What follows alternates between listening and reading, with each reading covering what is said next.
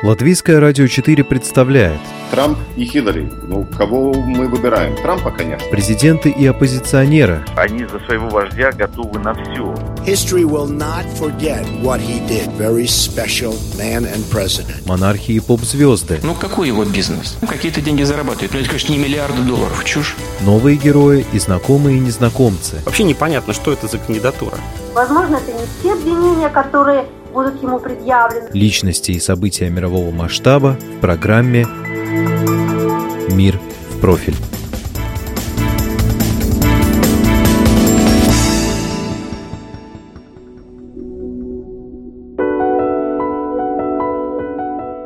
Мы уже привыкли, что Европейский Союз периодически переживает сейсмические толчки с разными национальными эпицентрами. Десять лет назад начало лихорадить Афины, потом Ирландию, Испанию, Кипр. Дефицит национальных бюджетов тащил вниз единую европейскую валюту, многие предрекали скорый конец и еврозоны, и ЕС как такового. В политическом сленге, а позже и в Оксфордском толковом словаре появилось словечко «Грексит», первые две буквы от названия страны и слово «экзит» – «выход». Грексита, правда, не случилось. Греки пафосно проголосовали против планов Брюсселя по спасению своей экономики в июле на референдуме две тысячи пятнадцатого года, но в итоге исполнили все указания международных кредиторов, о чем премьер-министр Алекс Ципрас сообщил на прошлой неделе. Зато за Ла-Маншем два года назад случилось реальное политическое землетрясение – Брексит. Из Европейского Союза вышла Великобритания. Но и это возвращение к национальному суверенитету, начавшееся с громких лозунгов, превратилось в вялотекущую бракоразводную процедуру с Брюсселем, в которой Лондон стремится не столько разрушить, сколько сохранить связи с единой экономикой Европы. А потом были выборы во Франции с пугалом Национального фронта, и выборы в Германии, и усиление центробежных тенденций в Венгрии и Польше. В общем, мы уже привыкли к тому, что на национальных почвах постоянно мутируют штаммы вируса евроскептицизма, передающегося риторически виртуальным путем. И сейчас наблюдаем его очередную вспышку в Италии.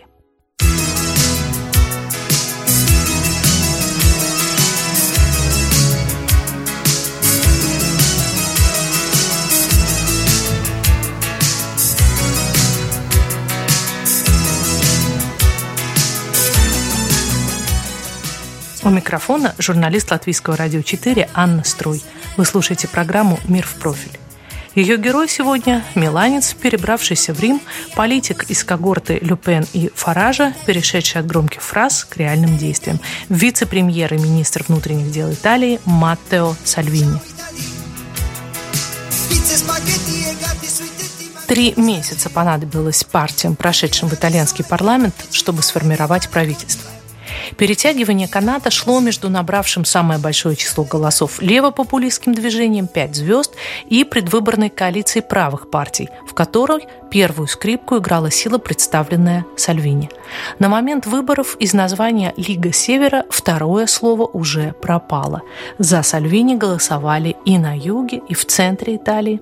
Бывшая региональная партия переформатировалась в общенациональную политическую силу и сменила образ главного врага.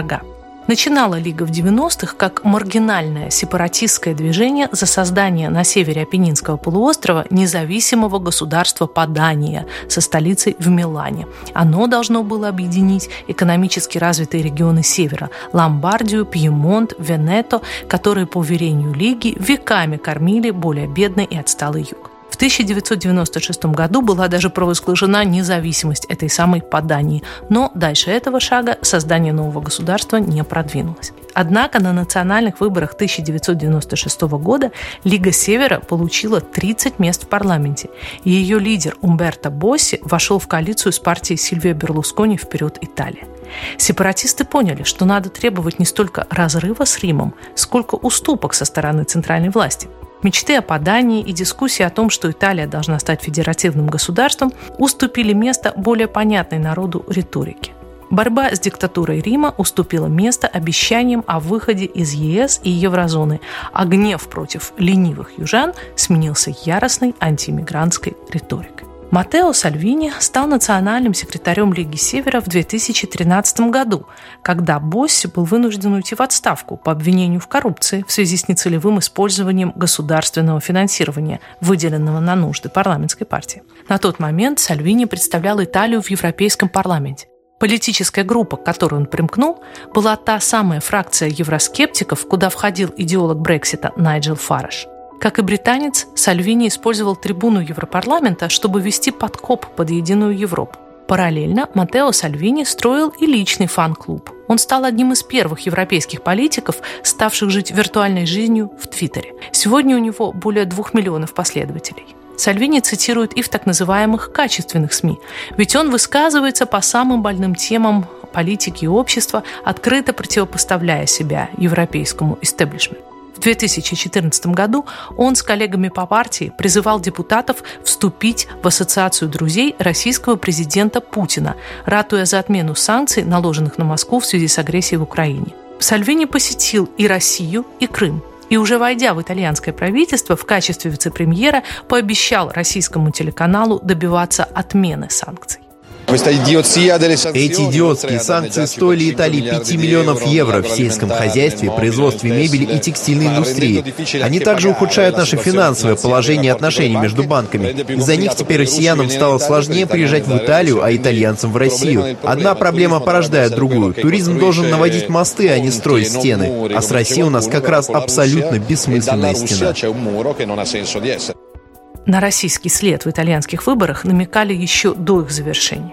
Но когда на внешнеэкономическом форуме в городе Триесте о подкупе Лиги заговорил американский финансист Джордж Сорос, находящийся в прямой конфронтации с Путиным, Сальвини заявил, что не брал от Москвы ни лиры, хотя Италия уже давно перешла на евро, похвалил Путина как самого видного государственного деятеля и заявил, что ему вообще стыдно за то, что в Италию пускают Сороса, спекулянта без всякой щепетильности. При этом, к удивлению пол Италии, Сальвини пообещал недавно лишить личной охраны известного журналиста, освещающего тему мафии, мотивируя это тем, что тот работает в основном за границей. И сделал это в достаточно оскорбительной форме.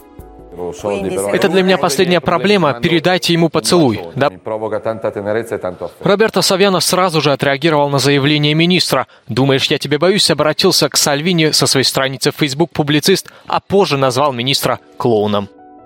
Однако главное поле битвы нового министра, уже заслужившего прозвище «шериф», – борьба с миграцией. Новый министр внутренних дел начал с того, что объявил итальянские порты закрытыми для судно-гуманитарной миссии «Сос-Медитеране» с шестьюстами двадцатью девятью беженцами на борту. Мы рассказывали об их одиссее неделю назад. Давая интервью российскому телеканалу, Сальвини пояснил, что заворачивать он будет не все корабли, а те, которые принадлежат неправительственным организациям, якобы сотрудничающим с организаторами нелегального трафика в Ливии. То есть европейские активисты стали пособниками преступников, по словам Сальвини. Были ли у него достоверные данные, что именно к таким относилось судно «Аквариус» или корабль «Лайфлайн» под германским флагом, которому тоже было отказано в допуске в итальянские гавани? Решая судьбу новой партии прибывших Средиземным морем мигрантов, вице-премьер Италии настоял на своем и вынудил Париж поделить беженцев, пустившись в публичную перепалку с Эммануэлем Макроном, которого он назвал высокомерным.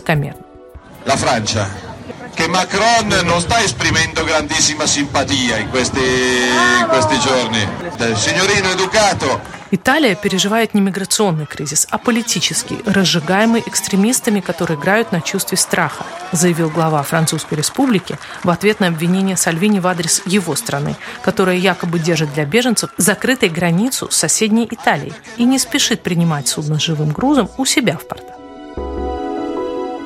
Согласившись, в принципе, с Римом в том, что должна быть пересмотрена Дублинская директива, определяющая, что процедура предоставления убежища должна заниматься страна первого пересечения европейской границы, которой часто и оказывается Италия, Макрон предостерег Рим от перехода в лагерь европейских малышей-плохишей. Он имел в виду прежде всего Венгрию и Австрию. Хозяин Елисейского дворца позволил себе публичный намек на фашистское прошлое Италии, немыслимый еще пару лет назад, заявив, что складывающаяся ось главных ревизионистов общеевропейской миграционной политики Рим, Вена, Будапешт не должна забывать исторических уроков. Видимо, Макрон был всерьез выведен из себя тоном Сальвини, который по статусу стоит гораздо ниже президента, но ведет себя так, как будто главой правительства является именно он, а не премьер Джузеппе Конте.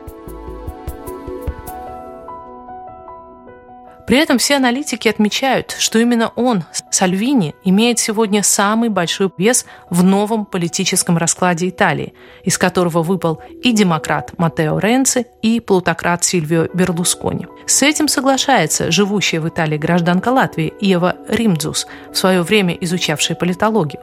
Она с интересом, но без всякой симпатии, наблюдает за первыми шагами Маттео Сальвини как общенационального лидера. Вот что она рассказала нашей программе. В любом случае, выросло его влияние, его популярность в течение последних недель тоже, очевидно, возросла. Однако довольны правительством Джузеппе Конте далеко не все. Еще до окончания его формирования поговаривали о внеочередных выборах. Когда формировалось правительство, большая часть избирателей, которая голосовала за движение пяти звезд, обошедшие Лигу, надеялись, что главными, теми, кто задает тон в правительстве, будут они. Но в результате тон в этом правительстве диктует Лига Севера. Поэтому есть большая часть людей, недовольных правительством, потому что партия, за которую они голосовали, не играет первую скрипку. Ну а те, кто не голосовали ни за первых, ни за вторых, выжидают, надеясь на то, что век этого правительства не будет долг. Считают дни, полагая, что через пару месяцев состоятся следующие внеочередные выборы. На этом фоне совершенно бледной тенью выглядит премьер. На него смотрят как на марионетку, что он только исполняет то, что ему велят Сальвини и лидер пяти звезд Луиджи Ди Майо. И что он сам принимает какие-то решения, в это просто никто не верит. На мой вопрос, следит ли она за твиттером Сальвини, Ева, смеясь, отвечает, что нет. Нет, не слежу, но читаю в прессе выдержки оттуда. На мой взгляд, он все-таки не такой безумный, как Трамп. Все-таки он имеет опыт в политике, был членом Европейского парламента.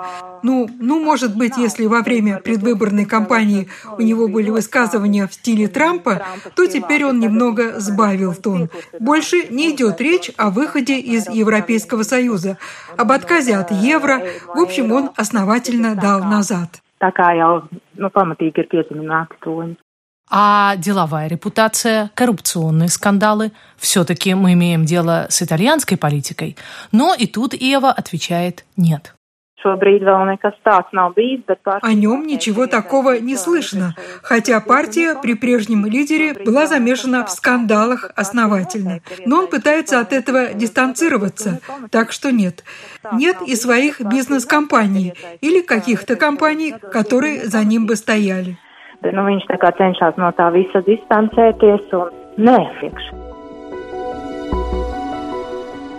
Сам Сальвини сделанным за неполный месяц доволен. Телеканалу «Россия» он заявил об этом так. Мы, наконец, вернули итальянцам достоинство и гордость за свою страну. Начали говорить «нет», когда нужно и претендовать на «да», и немедленные ответы, когда речь идет о проблеме безопасности, безработицы и мигрантах.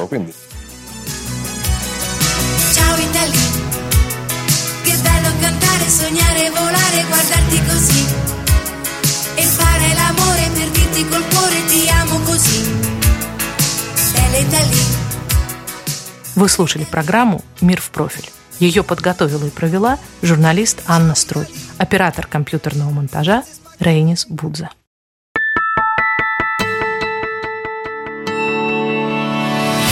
Человек и его поступки, события и его значения. В программе «Мир в профиль». Каждую субботу в двенадцать десять на Латвийском радио четыре.